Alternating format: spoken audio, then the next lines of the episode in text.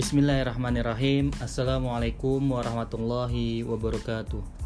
Rabbis rohli sodri wa yassirli amri wahlul uqdatam min lisani yafqahu qawli. Amma ba'du.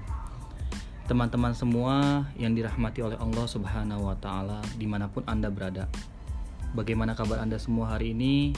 Saya berharap dan berdoa agar teman-teman semua dalam keadaan sehat walafiat dan juga bisa mengerjakan pekerjaan teman-teman dengan baik dan tidak terganggu apa pun. Meskipun memang seperti yang kita ketahui saat ini kita sedang dalam bencana coronavirus 19 dan semoga coronavirus 19 ini atau COVID-19 bisa segera pergi dari Indonesia kita dan juga dari dunia ini. Amin amin ya robbal alamin.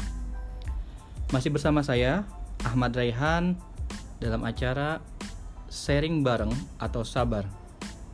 Nah, acara kita pada kali ini kita akan membahas mengenai sebuah hal yang mungkin teman-teman sudah pernah lakukan, tetapi kadang juga nggak, kadang juga kita perlu ilmunya.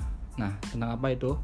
Ya, kita akan membahas mengenai bagaimana cara memanage sebuah acara atau cara manajemen acara.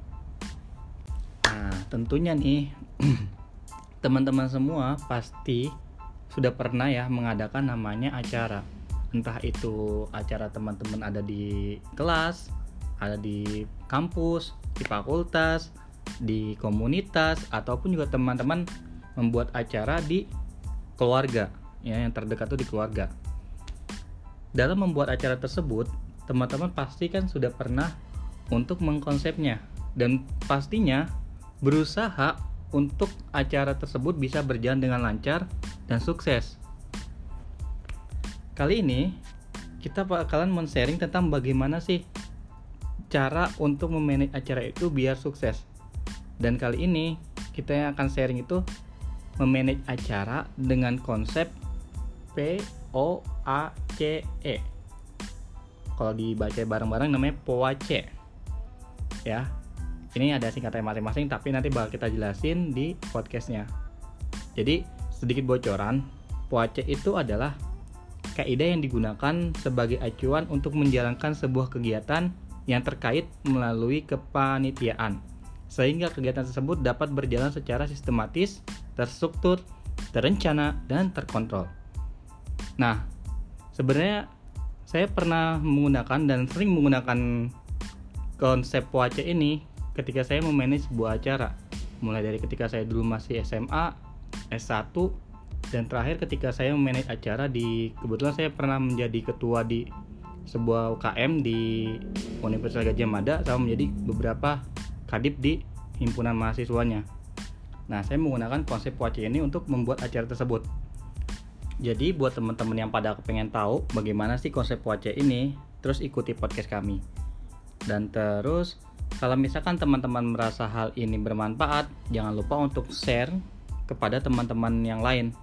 Kepada teman-temannya, teman-teman agak bingung ya. Jadi kepada sahabat teman-teman yang lain.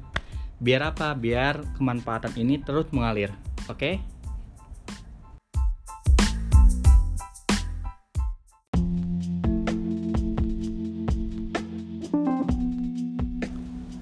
Sebuah kebaikan yang tidak terencana akan kalah dengan keburukan yang terencana dengan baik. Untuk P yang pertama dari Puace adalah planning atau perencanaan. Tentunya, perencanaan itu adalah dasar, dasar yang paling penting dari terselenggaranya sebuah acara. Karena dalam planning ini kita harus bisa merencanakan apa yang mau kita bangun atau apa yang mau kita selenggarakan nantinya entah itu dari kelebihannya, kekurangannya, manfaatnya, tujuannya, lalu apa namanya, bagaimana nanti acaranya, keuangannya, terus bagaimana SDM-nya, panitianya dan lain-lain itu semuanya dibentuk secara garis besarnya di perencan di perencanaan ini atau di planning ini. Jadi memang planning ini adalah awalnya itu dari ide sebuah gagasan yang besar, lalu ide tersebut dirancang, dirancang agar bisa terlaksana. Nah, dalam planning ini ada beberapa hal yang harus disiapkan. Yang mana ini memang hal-hal yang urgent untuk sebuah perencanaan. Yang pertama itu ada man atau orang. Orang di sini maksudnya SDM, sumber daya manusia yang memiliki keahlian dan kecakapan. Kalau misalkan kita persimpel, man itu berarti kita membutuhkan orang-orang yang bisa kita uh, ajak gabung untuk menjadi panitia. Yang kedua, ada uang, money. Uang ini adalah modal. Tentunya pasti harus semua hal butuh uang kan saat ini. Kita mau ngadakan acara pun kita harus butuh uang juga. Nah, uang atau modal ini diperlukan untuk membiayai keberlangsungannya kegiatan tersebut. Kalau misalkan kita sederhanakan sih, bisa dibilang ini kayak anggaran. Anggaran dan juga bagaimana cara mendapatkan anggaran tersebut. Yang ketiga, ada material atau bahan-bahan yang diperlukan. Nah, bahan-bahan yang diperlukan ini nanti sangkut pautnya kayak misalkan uh, mempersiapkan atau merencanakan pemateri, moderator, lalu juga misalkan untuk bisnis ya berarti kita harus merencanakan apa yang mau kita jadikan hal yang untuk dijual dan lain sebagainya. Yang penting yang berkaitan dengan bahan-bahan yang ada. Lalu yang keempat ada metode atau langkah metode ya. Dari langkah ini nanti kita bakalan bisa membuat kayak timeline, lalu apa saja yang harus dilakukan, terus siapa yang melakukannya, ya intinya itu masuknya ke kalau dipermudah kayak ke pembagian gitulah pembagian tugas kerja kita harus tahu untuk mencapai tujuan kita langkah-langkahnya apa aja yang harus kita lakukan dan siapa yang melakukannya. Yang kelima itu ada market. Market atau pemasaran. Nah kalau di sini ini yang kita mau tuju pangsa pasarnya itu siapa? Kira-kira kalau misalnya kita mengadakan acara yang bakal ikut acara kita itu siapa? Kalau misalkan kayak acara tentang pendidikan dan beasiswa otomatis yang diincar berarti adalah teman-teman yang masih kuliah kalau misalkan kita ngomongin uang berarti yang diincar adalah teman-teman yang lagi atau sedang membuat bisnisnya sendiri atau mungkin yang sedang merencanakan keuangannya sendiri. Nah gitu ya. Planning ini itu dibuat atau dipikirkan atau dikonsepkan oleh konseptor. Nah, ini yang bakal nanti menjadi inti. Orang-orang yang mengkonsep ini biasanya nggak banyak sih, cuma ya 1, 2, 3, 4, 5 lah. Yang penting nggak terlalu banyak. Biar apa? Biar tujuan acara dan manfaat acara dan kalau misalkan ada apa-apa, itu bisa kembali lagi ke konseptor yang ada ini. Biar acaranya bisa fokus dan sesuai dengan tujuan yang ada. Nah, biasanya tuh konseptor ini udah ngebuat konsep kegiatannya kayak gimana, lalu kira-kira yang bakal diundang siapa itu biasanya udah ada gambarannya terlebih dahulu. Nanti baru dilanjutkan oleh kepanitiaan.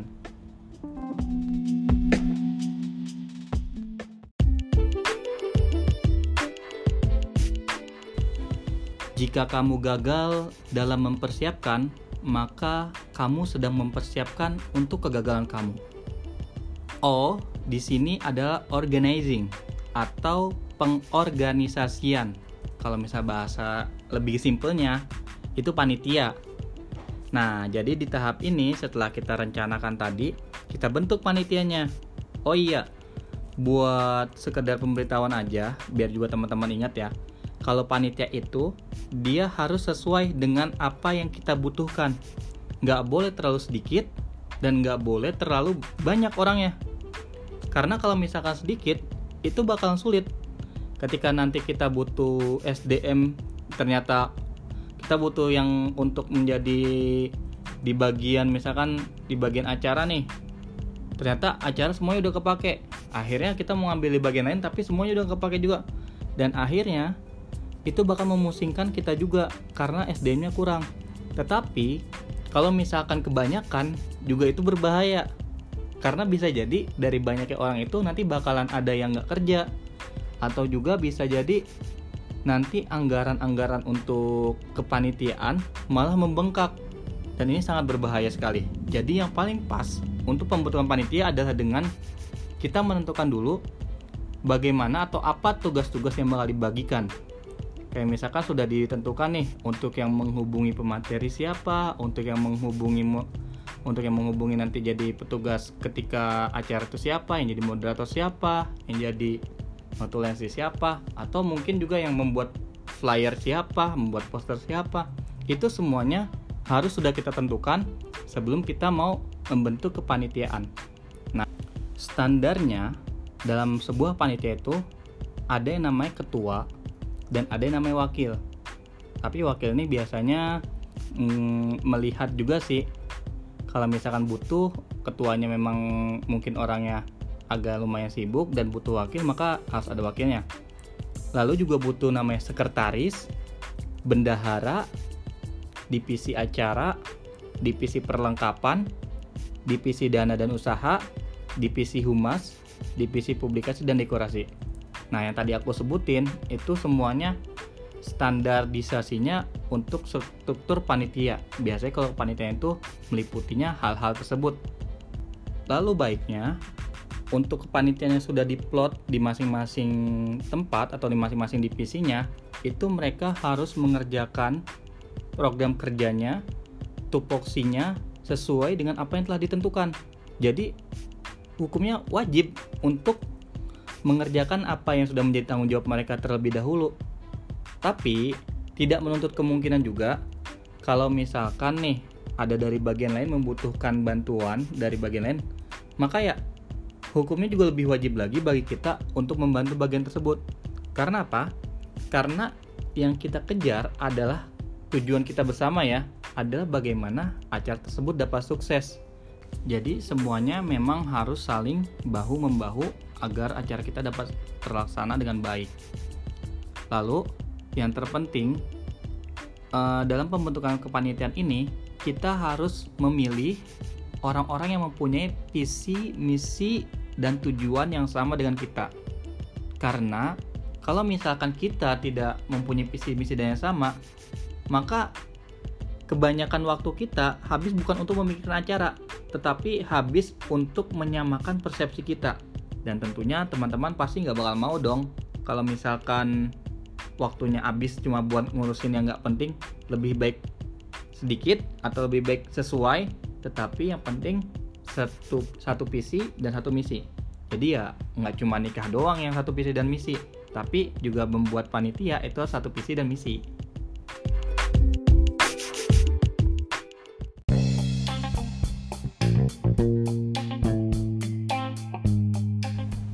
Ribuan langkah besar tidak akan mungkin terwujud tanpa adanya satu langkah kecil yang pertama kali mengawali. A dari kata poace adalah active wedding atau pelaksanaan. Nah, tadi kan sudah kita rencanakan dan kita organisir melalui panitiaan. Sekarang waktunya untuk actionnya atau pelaksanaan acaranya. Kalau misalkan tadi kita bisa membuat planning dan juga membuat organizing yang baik, maka insya Allah kegiatan acara ini ketika acara hari H bakal berjalan dengan lancar. Jadi harus dipastikan bahwasanya ketika acara berlangsung semuanya sudah terkendali dan juga sudah sesuai dengan program kerja masing-masing dan sudah harus berada di posisi masing-masing. Tapi ya tidak bisa kita pungkiri ya, kalau misalkan ada pepatah yang benar sekali, yaitu tidak ada gading yang tak retak dan juga tidak ada yang sempurna di dunia ini kecuali Tuhan. Nah, pastinya meskipun kita sudah merencanakan sebaik mungkin, tetap saja pasti nanti ada sebuah kendala dan itu yang harus kita persiapkan. Di sini aku ada tiga trik yang harus dilakukan ketika acara kita mengalami hal-hal yang tidak kita inginkan. Yang pertama, tetap tenang. Ya, pasang poker face. Jangan sampai audiens tahu bahwasanya acara kita ini sedang kebingungan. Atau acara kita ini lagi ada masalah jangan sampai tahu. Jadi kita harus tetap tenang. Semua panitia harus tetap tenang. Yang kedua tetap di posisi masing-masing. Jangan sampai kalau misalkan acara ada yang berjalan nggak lancar kita malah pergi-pergian. Itu malah nanti membuat semakin bingung gitu bukannya di tempat atau di posnya masing-masing malah dia pergi-pergian nanti ketika dibutuhkan ketua bakal bingung mencarinya ini di mana kok orangnya malah nggak ada di posnya dan yang ketiga tunggu dan ikuti instruksi ketua panitia. Nah, ini yang paling penting sekali kalau misalkan nanti acara kita itu tidak ada ber, ada hal yang tidak kita inginkan terjadi di acara kita, yaitu menunggu instruksi dari ketua panitia. Mengapa begitu? Karena kita udah yakin bahwa saya ketua panitia itu orang yang bisa mengontrol acara dan kita harus mengikuti atau patuh terhadap instruksinya dia karena tanggung jawabnya itu yang paling besar di antara kita dan dia punya hak untuk memutuskan.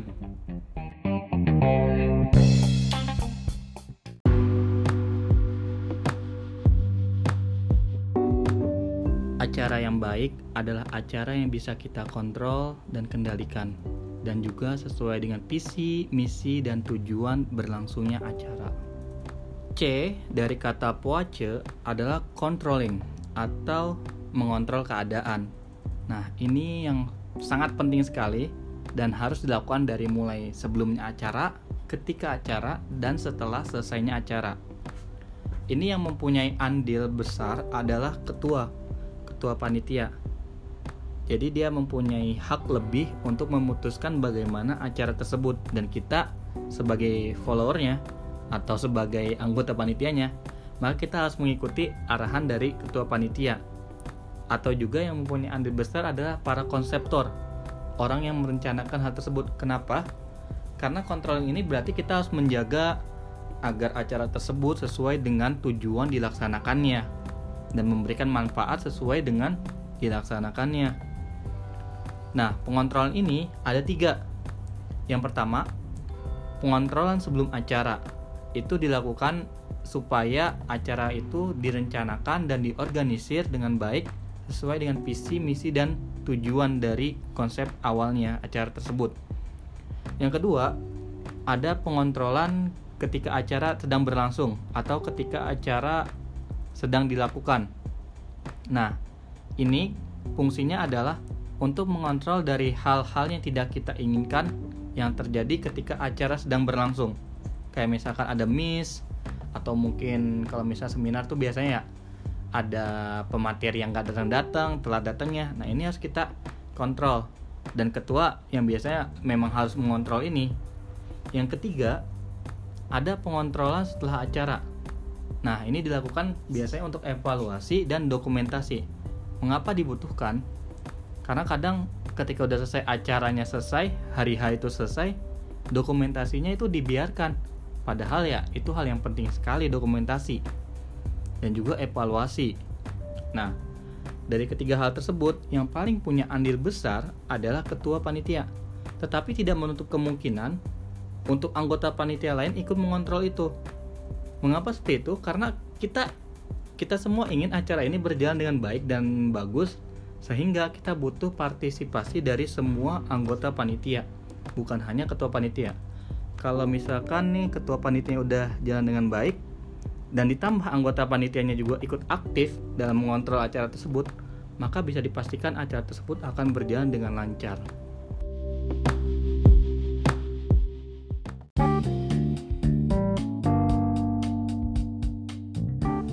Seorang muslim tidak akan jatuh ke lubang yang sama dua kali.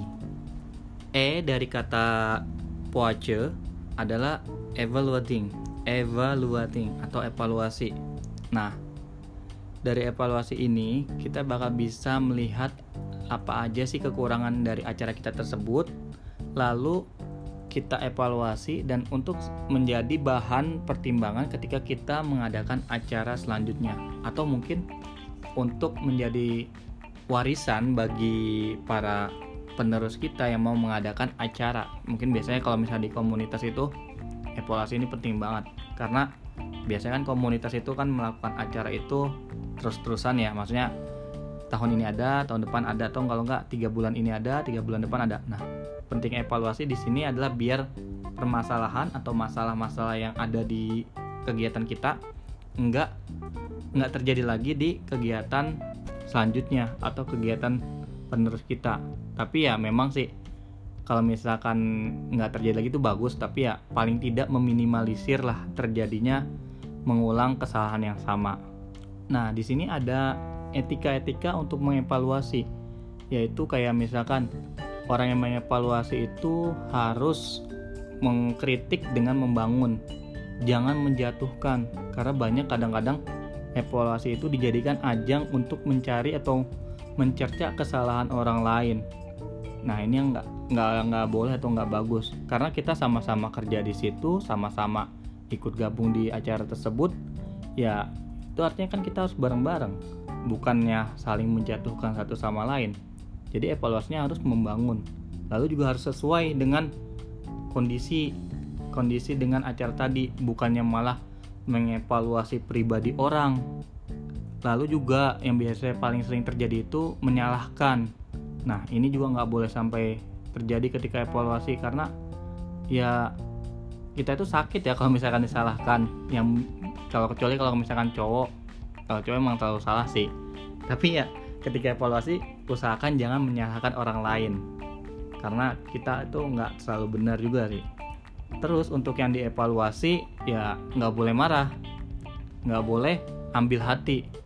Karena evaluasi itu berarti memberikan kita masukan agar ke depannya kita lebih baik. Jadi kita terima kalau misalkan itu memang benar evaluasinya maka kita ambil. Tapi kalau misalkan evaluasinya menurut kita nggak sesuai dengan yang kita inginkan. Nah ini kita punya hak untuk memberikan argumen atau memberikan bantahan dari evaluasi tersebut. Lalu evaluasi yang baik itu adalah ketika semua anggota berbicara, bukan hanya ketuanya, bukan hanya kadipnya atau koordinator atau ketua divisi lah, atau beberapa orang yang kira-kira aktif banget bukan hanya itu, tapi evaluasi yang baik adalah ketika semua orang dari anggota itu berbicara. Mengapa begitu? Karena kalau misalkan kita lihat, setiap orang itu punya kepala yang berbeda, pemikiran yang berbeda, perasaan yang berbeda. Dan tentunya hasilnya adalah evaluasi yang berbeda juga. Lalu di samping itu, ketika orang bisa mengevaluasi berarti dia sudah benar-benar ikut atau masuk ke dalam acara tersebut. Jadi kalau misalkan nggak ikut atau nggak masuk acara tersebut ya nggak mungkin dia bisa mengevaluasi. Dan juga ini sebagai menghormati, menghormati teman kita yang memang sudah mengikuti acara dan membantu kita. Jadi ya memang wa, harusnya itu bagusnya evaluasi itu semua orang harus berbicara. Lalu salah satu konsep untuk evaluasi ya ketika ke, apa namanya waktu evaluasi yang pertama adalah harus dimoderatori oleh ketua panitia. Kenapa ketua panitia? Karena dia memang paling berhak dan bisa untuk menentukan kira-kira kapan waktunya evaluasi itu berhenti dan kapan waktunya evaluasi itu diselesai jadi harus ada moderatornya dan kalau paling memungkinkan ya ketua panitia itu tadi lalu ketua panitia memberikan mungkin ya kalau misalkan evaluasinya per divisi pas giliran divisi itu kayak misalkan divisi acara silahkan mulai evaluasi nah divisi acara itu orang yang harus mengevaluasi terlebih dahulu. Jadi dia harus mengevaluasi dirinya sendiri dulu. Baru setelah selesai dia mengevaluasi dirinya baru orang lain yang mengevaluasi dirinya. Mengapa begitu? Biar kalau misalkan dia mengevaluasi dirinya sendiri dulu berarti dia udah tahu di mana kesalahannya di mana kesalahannya. Jadi nanti teman-teman yang lain tinggal menambahkan saja kan bahaya kalau misalkan dia nggak paham bahwa saya dia tuh udah salah setelah tadi kita ngomongin konsep evaluasi terus yang terakhir untuk evaluasi waktu evaluasi. Nah, ini biasanya nih banyak sekali nih kalau misalkan dari panitia-panitia itu yang uh, bingung sama kapan harus evaluasi, bahkan ada yang molor dan akhirnya nggak jadi evaluasi. Jadi waktu evaluasi itu kalau misalkan saya bagi ada tiga. Yang pertama adalah evaluasi tepat setelah acara. Ini kalau misalnya setelah acara selesai itu langsung kita evaluasi, misalkan selesai acara saya beres-beres langsung duduk bareng lalu kita evaluasi, itu ada positifnya. Positifnya adalah teman-teman masih panas-panasnya habis acara dan masih punya uh, ingatan yang kuat tentang apa yang mau dievaluasikan. Tetapi negatifnya adalah teman-teman dalam keadaan capek dan ini bisa memungkinkan memancing emosi. Yang kedua adalah evaluasi setelah acara. Nah, ini biasanya habis acara selesai, semuanya balik untuk istirahat, lalu evaluasi akan dilanjutkan di hari yang lain. Ini bagusnya adalah paling maksimal tujuh hari setelah acara. Kalau lebih dari itu biasanya udah bukan evaluasi nanti tapi malah kumpul-kumpul biasa. Ini positifnya adalah teman-teman perasaannya udah baik kembali udah nggak capek jadi emosi ya nggak gampang terpantik.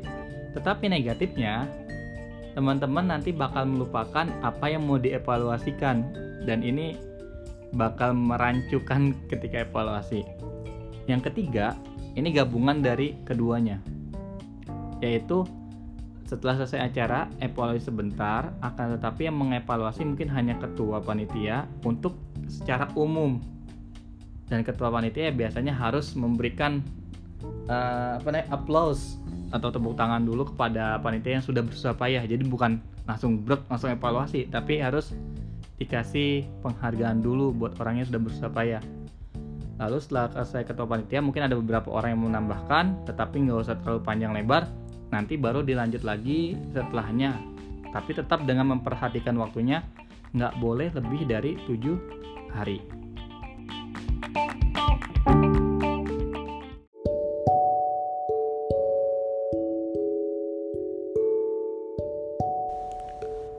setelah kita menjalankan kelima hal tersebut dari mulai perencanaan, organisir, lalu acara, kontrol, dan evaluasi, atau kalau misalkan tadi kita bilang konsep POACE, POAC, POAC. Selanjutnya adalah kita harus ingat bahwasanya hal terpenting lainnya itu adalah doa. Doa tanpa usaha adalah sia-sia.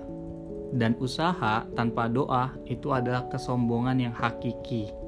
Jadi teman-teman, untuk semua panitia jangan lupa untuk berdoa juga agar acaranya lancar. Karena manusia itu hanya bisa merencanakan, tetapi Tuhan yang menentukan.